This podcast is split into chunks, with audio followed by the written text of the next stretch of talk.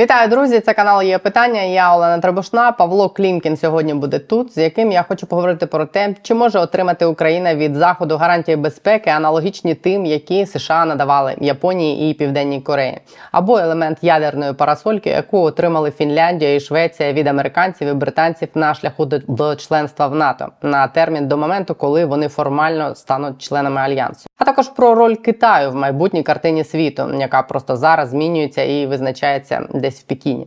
Яким бачить своє місце Китай в цьому світі? Чи готовий Пекін принести в жертву своїм територіальним апетитам і внутрішньополітичним інтересам мільярдні прибутки від торгівлі з заходом? І що буде, якщо США та Китай таки почнуть велику війну? Павло Клімкін, колишній міністр закордонних справ, на є питання.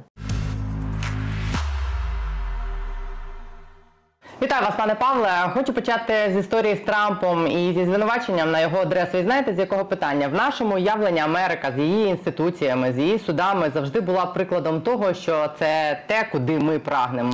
Що це система, яка має гарантувати там неупереджене справедливе правосуддя, незалежно від е, політичних там вподобань і від персоналі. Але зараз навіть частина самих американців е, коментує цю історію так, що це політичні переслідування. Як вам здається, це історія про те, що якраз нас інституції правильні і незалежно від того, хто стає там суб'єктом розслідування, президент об'єктом розслідування, да, президент чи будь-хто, і вони все одно працюють. Чи це історія про те, що будь-які інституції залишають таке поле для е, політичних переслідувань, фактично? Насправді це ж не тільки частина американців, це більше половини за останніми опитуваннями. Більше половини американців вважають, що це пов'язано з політикою. Майже 80% вважають, що прямо чи опосередковано. І тільки 20% е, думають, що до політики це не має жодного відношення. І це насправді доволі красномовно. В історії штатів е, судова система ще ніколи не займалася колишніми президентами.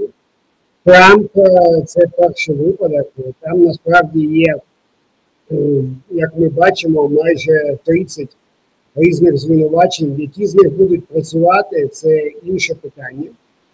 Е, ви знаєте, що рішення винесли ну, якісь там формальні бюрократи судової системи, це рішення журі. Е, а якщо так, то це основа американської судової системи. На цьому вона побудована, так вона виникала через Дикий Захід, чи з 19 століття. Тому я думаю, що зараз вся ця історія буде ще більше поляризувати штати. і Е, ця поляризація дуже швидко проявиться не в наступні місяці, але в перспективі і під час кампанії 100%. І я думаю, що тут є може несвідоме, але тим не менше бажання свідомо підтримувати цю поляризацію, оскільки інакше в такому стані знаходитись і е, грати на цих противагах. Е, це історія, яка американцям і Сполученим Штатам точно не заскує. Е, є одне таке припущення, що ця вся історія, цей скандал е, навколо Трампа може навпаки додати йому рейтингу і згуртувати республіканців навколо нього. Ми знаємо, що Трамп, як би там хто до нього не ставився, він постійно такі висловлює тези щодо України, що підтримку України треба зменшити. Ви припускаєте такий сценарій, що він таки може стати президентом, що це може негативно вплинути в першу чергу на єдність тієї самої західної коаліції, яка підтримує нас, і невідомо, як вона далі поведеться, якщо не буде тієї там е, підтримки штатів, на якій це все було фактично трималось і було засновано. Чи може це мати якісь критичні наслідки для нас? В політиці, по-перше, ніколи не кажи ніколи. І це означає, що я не те, що допускаю, але не виключаю, звісно, що Трамп е, знову може стати президентом. Питання в тому, чи це вплине фундаментально на наші інтереси і наші бажання. Я вважаю, що однозначно вплине. Трамп, е, причому публічно, є прихильником е, якогось варіанту зділки з Путіним не тільки з Путіним.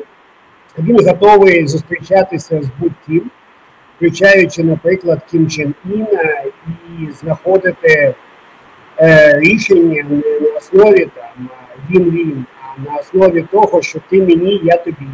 Це насправді бізнес-ідеологія, яка йому достатньо близька. Я, до речі, пам'ятаю, як е, він був е, головним е, ведучим і драйвером американського відомого шоу Apprentice учень в бізнесі. Він якраз і намагався таку бізнес-ментальність просувати. Але знову таки сьогоднішня американська реальність показує, що від однієї людини дуже багато залежить, так само як багато залежить е, від Байдена, як від президента. Багато залежало від Трампа. Тим не менше, я думаю, що американська система вже не допустить е, прямої, я підкреслюю, прямої домовленості кого завгодно, хто б не був наступним президентом з Путіним. Ну, якщо хочете, це моя інтуїція від е, мого спілкування з американцями в останні тижні і місяці. А як ви ставитесь до тези про те, що для Байдена перемога України може бути таким вагомим аргументом для його перемоги в президентській кампанії? Безумовно. Питання тільки в тому, що це перемога України, перемога Сполучених Штатів, перемога Заходу. Для багатьох американців е, питання щодо Радянського Союзу слеш Росії як ворога, воно сидить дуже глибоко. Воно сидить в головах е, і демократів, і республіканців, і так званих незалежних, які коливаються між е, першими і другими. Тому це 100% може стати вагомим аргументом. Але і оце але достатньо серйозно. Поки що е, ситуація складається і підлаштовується таким чином, що основними питаннями майбутньої президентської кампанії буде звичайна економіка, і це завжди і це інфляція, це можливість отримання державних субсидій. Друге, це злочинність е, і міграція. І третє питання, і це насправді дуже незвично для американської політики. Це може стати Китай. Я не думаю, що при всьому нашому бажанні, що Росія стане питанням номер два чи номер три в американській президентській кампанії. Але бачите Росію через призму Китаю, бачите Росію як союзника, бачите Росію як злочинну реальність. Так, для американців це важливо. Для американців це частина їх ДНК через часи холодної війни, через е, те, що відбувається зараз. Тому це вагомий чинник, але точно не номер один. Чи означає це, що ближче до американських виборів вони і зброї пропорційно нам будуть давати більше для того, щоб цю перемогу забезпечити? Бо зараз е, оце ця пропорція, мені здається, не відповідає одна одному бажання, щоб Україна перемогла і тим засобам, які вони нам надають. Безумовно, питання тільки в тому, щоб ця зброя була оскільки і для Європейського Союзу, і для Штатів е, таким фундаментальним питанням зараз є е, вибір. Вибір між тим, щоб продовжувати далі, як е, вже налаштовано, тобто використовувати наявні потужності не збільшувати фундаментальне виробництво зброї і боєприпасів, або задіяти спеціальні юридичні рамки, зокрема воєнні рамки для збільшення виробництва. І це питання для європейців е, одне з ключових, е, і це не тільки фінансовий вибір чи безпековий, це вибір політичний, але це питання і для американців. Ми бачимо, що вони поки що не встигають відновлювати запаси. Або подивіться на те, як налагоджено виробництво. Ну для танків, наприклад, Абрамс в Штатах, і це не таємниця, існує одна лінія, яка зараз працює. Звичайно, можна запустити другу, але це пов'язано перше з відповідними політичними рішеннями, з дуже суттєвими фінансовими інвестиціями. Ну і звичайно, з тим, що під це потрібен ресурс, в тому числі людський ресурс. Чи напередодні кампанії на це піде американська адміністрація? Поки що це питання. Тому так ми будемо отримувати зброю і далі. Це безсумнівно. Так, вони будуть продовжувати нас підтримувати. Питання лише в тому, чи задії будуть задіяні спеціальні повноваження, військові чи інші повноваження для радикального в рази збільшення виробництва зброї і боєприпасів. От в цьому на наразі питання. Я насправді вважаю, що і європейські вибори, от ми з вами зараз більше обговорюємо американські, і це зрозуміло, оскільки американська підтримка критична, але і в Європейському Союзі вибори наступного року ще й раніше, ніж американські президентські вибори. І розгойдувати і розкручувати тему про те, що на це йдуть ресурси, що давайте краще не зброя, хай говорить, а якісь розмови. Ця тема буде Кремлем. І я думаю, не тільки Кремлем розкручуватися на 150% в Європі. І початок, я думаю, вже з цього літа і з цієї осені. Це не буде наступний рік.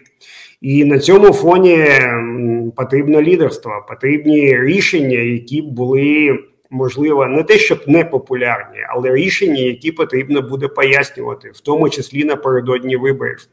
Оце, як на мене, головне питання. Ну на додаток, звичайно, до стандартних вже стандартних я маю на увазі в лапках. Міркувань щодо уникнення ескалації, прямого конфлікту, це ми з вами обговорювали вже стільки разів, що не будемо навіть повторювати. Чи очікуєте ви якогось е, прояву лідерства, якихось проривних рішень від саміту НАТО влітку? Бо лунають заяви з української сторони і з деяких країн Європи про те, що там мають бути ухвалені якісь конкретні рішення, і що відбутися просто заявами про те, що двері в НАТО для України відкриті, вже неможливо. І те, що вони туди Зеленського особисто запросили, нібито натякає на те, що такими фразами і вони не зможуть відбутися. Але чи дадуть вони нам там якісь рамки, якісь дедлайни щодо нашого членства в НАТО і щодо тих гарантій, які мають бути, які вони, наприклад, надавали Фінляндії до того моменту, як вона стала членом альянсу? Ну не тільки Фінляндія, і Швеція. І це насправді гарантії, які надаються ядерними державами, такими як е, Сполучені Штати і Великобританія. І як на мене, така або близька до цього форма гарантії, тут е, є нюанси і юридичні і безпекові, були б для нас е, оптимальними на період е, до членства в НАТО. Зараз в НАТО все більше складається домінуюча думка про те, що питання членства має бути обговорена на більш пізній стадії. Е, І там є різні центри, є американці, відповідно, є те, що ми називаємо класичною Європою, є звичайно і Туреччина зі своєю позицією про угорців. Я вже взагалі не говорю. Але тим не менше складається домінуюча думка, поки що не консенсус, е, що питання членства в НАТО. Е, це питання, яке буде обговорюватись на пізнішому етапі. А зараз потрібно сконцентруватися на бойових діях, а на негайних безпекових викликах. Але тим не менше, від вільнюського саміту ми багато що очікуємо. Чи будуть там ухвалені гарантії на кшталт тих, що були надані Фінляндії і Швеції? Це поки що відкрите питання. Будь-які інші гарантії, звичайно, е, викликають питання дуже просте: а які гарантії цих гарантій? Якщо є п'ята стаття, і навіть навколо неї є непрості дискусії всередині НАТО, то будь-які інші гарантії, власне, в чому їх е, залізобетонність? Тобто, хто їх 100% е, гарантує? Є різні варіанти майбутнього стримування Росії і нашої безпеки. Один з них е, під умовною назвою Дикобраз, ну такий американський сленг про те, щоб дати нам е, всі можливості і в сенсі безпековому, і в сенсі озброєння, і зробити майбутній напад е, неможливим з точки зору завдання максимальної шкоди. Погодьтеся, дуже дуже непроста реальність, враховуючи і, і російську ідеологію, і те, що ми знаходимося дуже вплинному етапі. Це може бути комбінація принципу декабраза з гарантіями, які все ж таки будуть меншими ніж ті гарантії, які отримали фіни і шведи, і це теж один з можливих варіантів. Це може бути е, система гарантій, які охоплюють е, конкретні, конкретні блоки. От що саме відбудеться, якщо. Але тим не менше, мені не подобається логіка просто п'ятої статті. Я це поясню, незважаючи на те, що ми до цього прагнемо. Якщо ви знаходитесь в НАТО, то п'ята стаття це принцип е, солідарної колективної оборони. І якщо хтось на вас нападає, потім весь потенціал НАТО має перекрошити агресора чи кого завгодно. А от е, якщо у нас є логіка, а от у випадку атаки потім діє така послідовність подій і такі гарантії, то виникає питання причини і наслідку. Тому я все ж таки вважаю, що для нас критичними є гарантії ядерних країн, доповнені, звичайно, нашим потенціалом. Ну і давайте скажемо чесно. Тобто для логіки подальших подій ми прекрасно розуміємо, що е, питання членства в НАТО в негайному сенсі може бути порушене, якщо ми дуже успішні е, в подальшому контрнаступі, якщо це змінює фундаментально безпекову ситуацію, якщо це призводить до часткового колапсу російської армії або російської системи. Якщо це не відбудеться, то для НАТО виникає питання стримування. Для НАТО виникає питання аргументації, і аргументація, що у нас е, зараз найміцніша армія, найміцніші збройні сили в Європі. Вона добре працює для нашої логіки, але не заходить для частини натівської логіки, оскільки інакше ми повертаємося з вами до пункту 1, до логіки дикобраза, яку дуже активно зараз штовхають е, е, е, частина, так скажімо, західних еліт. І як на мене, логіка нашого членства в НАТО має бути не тільки навколо нашої безпеки, навколо вирішення проблем України, от як позавчора чи вчора Е, відомий пірат в доброму сенсі, міністр закордонних справ Чехії, сказав, що е, членство в НАТО не вирішує всі проблеми України. Ну е, потрібно ж поговорити про те, яким чином членство в НАТО вирішує проблеми НАТО. От цей блок поки що фактично обговорюється в основному на експертних майданчиках або на закритих майданчиках, і тут нам теж потрібна відкрита дискусія, яка йде набагато далі того, що має і може отримати Україна. Тобто, нам потрібно почати дискусію, що може отримати НАТО і чому це для НАТО критично. От навколо цього це і має будуватися. Макрон і фон дер Ляєн, по вашому за чим вони поїхали зараз в Китай? Вони намагаються устримати Пекін від того, щоб е, допомогти Росії зброї? Ні, я думаю, що це насправді набагато ширше. Макрон давно планував цей візит. Макрон е, намагається грати роль Франції як такої балансуючої держави. У французів є своя стратегічна культура. Е, для Макрона було дуже важливо взяти з собою Урсулу фон дер Ляєн, щоб показати, він є представником не тільки Франції, але посередковано представляє інтереси Європейського союзу як такого, тобто має ширший мандат. У них там, наскільки я розумію, доволі різні програми, але з Сі Цзіньпіном вони щонайменше один раз е, зустрічаються разом. Е, фон дер Ляєн почала говорити про нову логіку логіку відносин з Китаєм, е, яку поки що ніхто не розуміє, оскільки вона полягає в уникненні ризиків співпраці з Китаєм, як вона каже англійською «de-risking».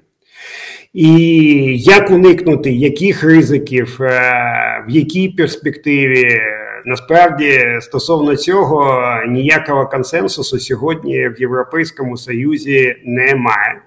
Що стосується Макрона, він е, реально вважає, що він може в чомусь переконати Сі Цзіньпіна. Це моє враження від розмов з французами. Він вже намагався переконати Путіна і провів з Путіним, уж не знаю скільки там хтось рахує 60 годин, хтось 80. Це хай вони там самі порахують. Е, і Китай, і Сі вони мають стратегічне бачення ролі Китаю в майбутньому. Вони діють виключно в китайській системі координат, яка звичайно фундаментально відрізняється від е, нашої. Китай, як на мене, зараз не хоче бути посередником, медіатором, називайте це як завгодно в сьогоднішній реальності. Це не означає, що в майбутньому, але за китайських умов і за умов вибору моменту, який пасує Китаю, Китай не підключиться більш активно. Але зараз ну подивіться, які насправді є фундаментальні причини для Китаю активно включатися. Росія слабше, Китай використовує її ресурси, але тим не менше загрози фундаментальної дестабілізації або часткового колапсу, як вважають китайські експерти. Поки що як немає. Одночасно захід теж отримує нові виклики. От ми з вами сьогодні обговорювали зброю, але це не тільки зброя, це економіка, ринки, санкції і дуже багато всього іншого і різного. І для Китаю е, є певна картинка, коли Китай розуміє, що його ключові суперники там слеш партнери. Е, оскільки слова союзник в китайській як такого немає. Е, вони мають труднощі. Китай завжди дуже жорстко і цинічно є прагматичним. Е, він готовий ці труднощі використовувати. Тому я нічого особливого від візиту Макрона не очікую. Там можуть бути звичайно якісь зрушення, контакти, але зміна китайської позиції вона дуже малоймовірна. Китай це не знаю, з чим його найкраще порівняти. Це окремий простір, окремий світ, в якому інтереси прораховуються на 50 на 70 років вперед. І один візит, звичайно, точку зору китайської еліти аж ніяк не змінить. А як тоді розуміти заяви, які лунають з заходу і лунали перед цим візитом? І Макрон про це з Байденом говорив про те, що Китай може зіграти вирішальну роль у вирішенні війни в Україні. Е, чи це просто ритуальні заяви, які ні до чого не зобов'язують? Чи передбачається це, що Захід умовно може чинити на Китай тиск? Китай теж залежний від західних ринків, від західної економіки? Чому це не ритуально? Китай може зіграти цю роль. У нього така можливість є. Але якщо він зіграє цю роль, то він е, зискуватиме з цієї ролі сам Китай, а не але ніхто інший. Китаю, звичайно, не подобається, що Захід намагається втиснути його в роль посередника. Китай на це не поведеться. Я вже сказав, йому це не вигідно. Навпаки, в Пекіні є певна роздратованість е, тим, що Захід е, хоче втиснути Китай в необхідність е, погоджувати якісь позиції між нами і Путіним.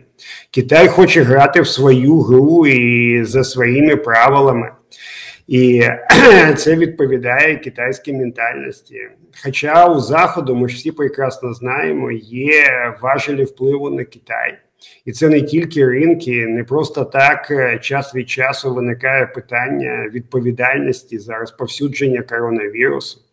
І е, ми не будемо спекулювати. Ми не знаємо, яка інформація у кого є, але ви прекрасно розумієте, що у випадку, коли ця інформація про можливу недбалість е, поводження з вірусами буде доведена, то позови будуть не мільярдними, вони будуть трильйонними. Але думаю, що це крутіше ніж ядерна зброя, і в будь-якому разі такі речі будуть залишені на певну на певну перспективу. Тому у Заходу є можливість говорити з Китаєм, але так само у Китаї є можливість говорити з Заходом. Е, і Сполучені Штати, але і Європа, вони і тактично, і стратегічно залежать від Китаю, і це не тільки про торгівлю там в обсягі 800 і 900 мільярдів доларів. Це, наприклад, е, про те, що і Штати, і Європейський Союз дуже залежні в своїй зеленій революції від Китаю. А хто скажіть мені буде постачати сонячні батареї, літій? Врешті-решт, рідкоземельні метали. Це все звичайно Китай, і без китайського ринку це неможливо. От зараз е, Європейський Союз рахує, що в найближчі роки потрібно буде збільшити імпорт літію мінімум вдвічі, а скоріше за все, в два з половиною рази. І без Китаю це все за визначенням неможливо. Тобто ця залежність вона взаємна. І Китай прекрасно це розуміє, і Китай буде грати саме на цю залежність, вибудовуючи, як це сказати, краще вигідні для нього на перспективу відносини. А чи думаєте ви, в принципі, що загалом е, стосунки Заходу і Китаю рухаються так чи інакше в бік загострення, якщо е, все одно десь в перспективі там маячить історія навколо а, а, їх територіальних е, претензій китайських, я маю на увазі, чи а, передбачає це, що Заходу все одно доведеться щось придумувати, як вони будуть жити без Китаю, так само як вони відмовились свого часу від Росії, да, від російських ем, е, е, нафти, газу і інших товарів. Чи може Захід відмовитись від своєї залежності від Китаю? Чи є чим заміняти їм ті ринки? Велике питання, як відомому анекдоті, пані Олена, а що таке Захід?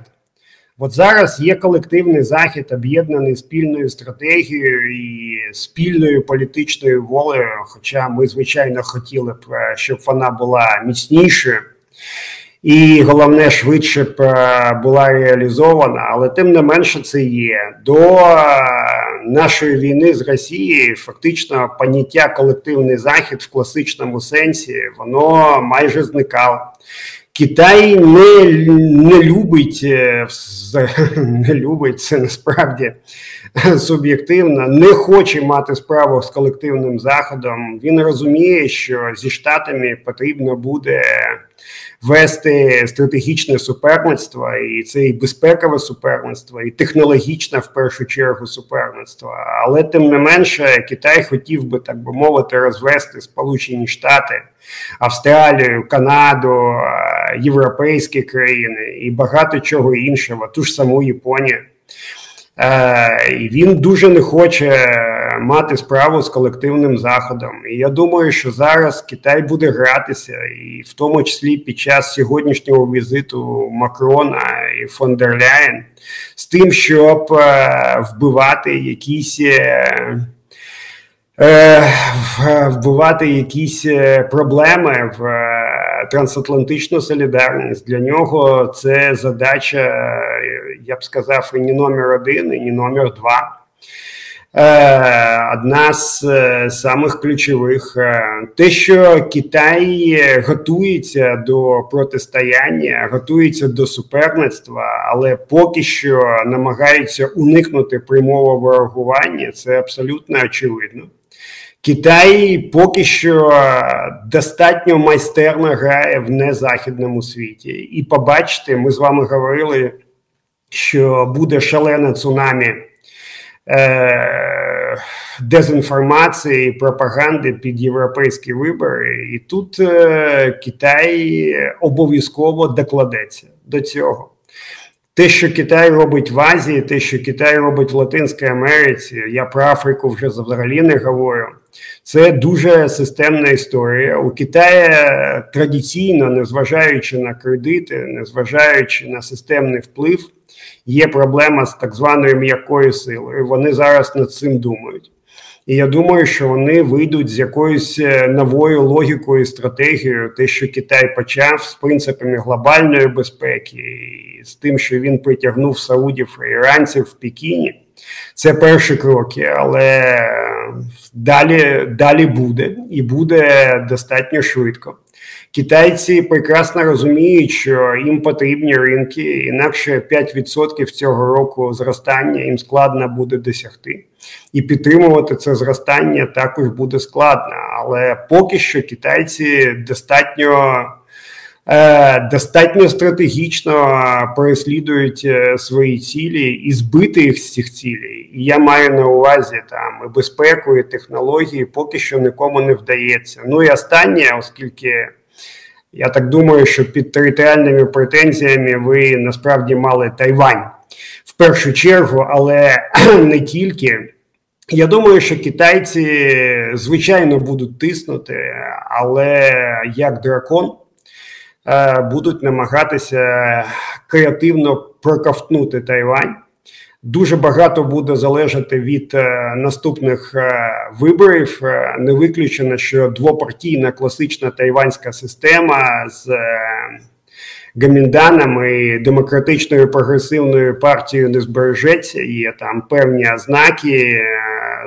Президент Ма вона в другий термін і на третій термін за тайванською конституцією ем, йти не може, і це означає, що китайці будуть е, дуже активно працювати з тими, хто готовий йти на зближення. От ви бачите, що відбувається. Президент Тайваня вона їде до Центральної Америки, потім до Сполучених Штатів, хоча це не має статусу формального візиту, а одночасно колишній президент Ма їде до Китаю і там говорять різні більш-менш приємні слова для китайців. І, до речі, зверніть увагу, коли президент е, Тайваню виступала е, в Вашингтоні. Вона значною мірою е, проводила паралелі між Україною і Тайванем і розумінням України в Росії і Тайваня в Китаї. Е, і, До речі, цікаві паралелі в сенсі ідентичності, в сенсі того, як, до речі, тайванці розуміють свою ідентичність. Станом на сьогодні, наскільки я пам'ятаю, десь 60 плюс відсотків е, тих, хто мешкає на Тайвані, вони вважають себе тайванцями і зовсім не китайцями. І тільки декілька відсотків вважають, що вони насправді китайці-китайці, умовно. Так що. Китайці дуже уважно дивляться на нашу війну.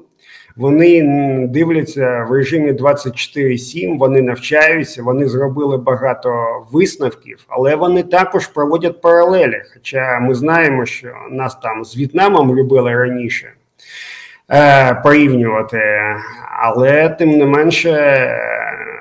Думаю, що із Тайванем нас в Пекіні порівнюють, аналізують е, і аналізують е, баланс між нами і Росією, і баланс між собою і Тайванем. Не факт, що проводять прямі паралелі, але те, що аналізують, це 100%.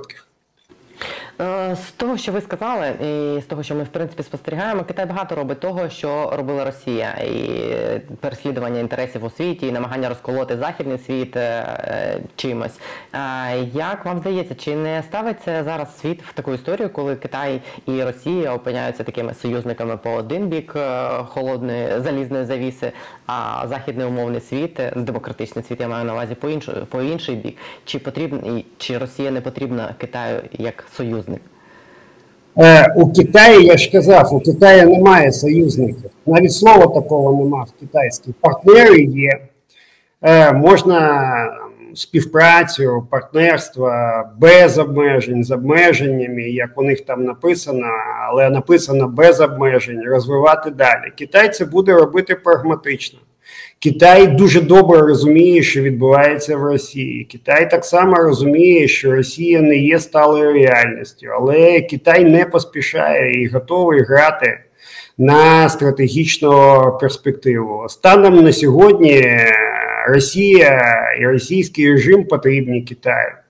Вони через це мають ресурси, мають стратегічні позиції, можуть тестувати реакцію Заходу. Більше того, Сі взагалі вся китайська еліта вони прекрасно розуміють російську систему. Вона фундаментально відмінна від китайської, оскільки китайська базується на системному впливу комуністичної партії. А російська система це система силовиків і спецслужб. І для Китаю прекрасно зрозуміло, що поки що цементуючим елементом цієї системи є імідж Путіна як такого. Неважливо, чи це відповідає Путіну як реальної людини, але тим не менше іміджу як певного головного правителя, царя, як завгодно його можна називати.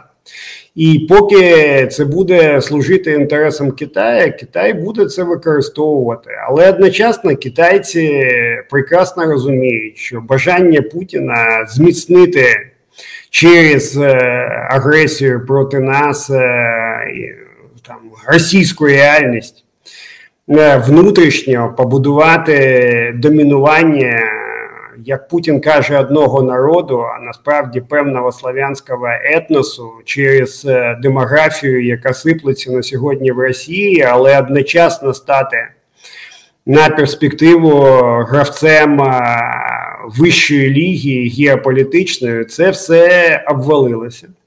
Прекрасно зрозуміло, що Росія тепер не є частиною європейського чи західного простору, і в новій концепції зовнішньої політики російської чітко написано, що тепер Росія євразійська і тихоокеанська держава. Нічого європейського там не згадується. Але китайцям потрібен вплив в Європі. Вони хочуть брати участь в дискусіях щодо майбутньої моделі, якщо вона, звісно, буде європейської безпеки. І те, що вони зараз роблять, це насправді звучить дуже просто: що ми, китайці, тепер дійшли до рівня, коли з нами потрібно рахуватися. Але якщо ви пам'ятаєте, Путін і путінське оточення теж говорило два роки тому, що з нами тепер потрібно рахуватися. З ними тепер рахуються, але зовсім іншим чином. Е, китайська реальність вона насправді стратегічна, вона не схильна до різких рухів. Вона буде будувати свою спроможність і міць до можливості, коли китайці зрозуміють, їм потрібно діяти. І станом на сьогодні російський режим і особисто Путін їм потрібні для того, щоб забезпечувати їх інтереси. Це не значить, що вони якимось чином е, е, будуть грати в довгострокове союзництво з сьогоднішньою Росією. Я схильний вважати взагалі, що Китай. На стратегічну перспективу, тільки питання, що таке стратегічна перспектива для Китаю, не вірить в існування Росії в сьогоднішньому вигляді. Більше того, ну, бачите, от є Монголія. Монголія формально є демократією, але тим не менше, а що в Монголії вирішується без китайців? Ну або в Киргизстані, або навіть в Казахстані зараз. Я вже там Монголія це такий вже зовсім радикальний приклад. Візьмемо насправді Центральну Азію. І якщо ви подивитесь на мапу Євразії, ну. Євразії в географічному сенсі, звісно, а не в путінському геополітичному сенсі. Як тепер люблять е, робити багато політиків, ви побачите, що зона опосередкована, звісно, китайського впливу, вона нагадує таку класичну зону впливу, там, не знаю, там Чингізідів чи когось іншого. І є два фундаментальних е, виключення на флангах цієї реальності, які можете самі здогадатися без проблем. Один це Південна Корея як частина Заходу, яка прогресує в сторону Заходу на сьогодні, щонайменше, і ми. І от е, з цього можете самі робити висновки щодо подальшої геополітики. А китайці дуже добре насправді читають е, геополітику, вони на ній розуміються, вони розуміються на балансах сили. Більше того, китайці ніколи не є. Е, радикалами в тому, що вони хочуть все або нічого. В цьому вони фундаментально відрізняються від нас, де у нас є там добро, зло, зрада, перемога. А у китайців, е, навіть коли вони наливають чай чи насипають ріс, е, у них завжди є концепція пустоти, там 20-30%. Вони завжди балансують, але коли потрібно. Китайці знають, коли почати і от е, вони зрозуміли, що почати потрібно якраз е, цього року. Вони зрозуміли, що все одно е, суперництво Сполученими Штатами не уникнути, і що потрібно стати активним гравцем. Я не люблю проводити історичних паралелей, але пам'ятаєте, 1868 рік. Японія коли вона майже 300 років абсолютно закрита, живе своїм життям, і потім еліта Японії збирається і фактично за декілька днів розуміє, що Японія має фундаментально змінитися. І вони жорстокою рукою, точніше, жорстокими руками це рішення проводять. От з точки зору східної ментальності, я вважаю, що Китай зараз е, він і так не спав але тим не менше прокинувся до активних дій. В складну епоху нам доводиться жити. Але але цікаво. До речі, у китайців є прислів'я. Ну це не зовсім прислів'я, це така мудрість китайська, що не дай Боже жити вам в епоху змін. Але одночасно китайці не дурні, у них є інше прислів'я, яке каже, що коли є вітер, то потрібно будувати млини і точно не огорожі. І я думаю, що вони зрозуміли, що зараз час будувати млини, а за огорожами вже ніяк не працює. Я відповім на це українською прислів'ям наших часів. Я задовбався жити в історичні часи. Е, ну, але тим не менше, погодьтеся, для України в складні історичні часи щось відбувалося відкривалися можливості, вони дуже часто марнувалися, але в неісторичні часи ці можливості не відкривалися. Якщо ми зараз їх не використаємо, будемо як українці. Я не думаю, що потрібно слідувати тільки китайській мудрості, будемо слідувати своїй мудрості. Це історичний час. І його не можна змарнувати. Це в якомусь сенсі повернення історії цієї петлі за 300 років. Китайці, до речі, це дуже дуже добре розуміють. Коли говориш з китайськими експертами, вони добре добре знають історію, вони багато читають, і не потрібно їх недооцінювати. Там система, яка відслідковує, яка аналізує, вона просто екстра класна. Сподіваюсь, ми не змарнуємо наш шанс цього разу. Я вам дякую за ваші думки. Павло Клімкін був на є питання. Дякую вам. Дякую, дякую, пані Олена. Був радий бути з вами.